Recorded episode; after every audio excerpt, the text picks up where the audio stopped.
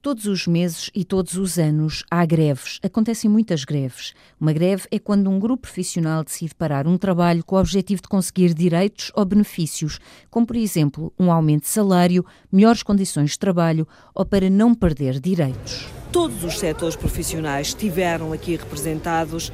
É a quarta greve interprofissional no mês. A palavra tem origem no francês e vem de Place de Grève, em Paris, na margem do rio Sena, que foi um lugar de embarque e desembarque de navios e depois local de reuniões de desempregados e operários insatisfeitos com as condições de trabalho.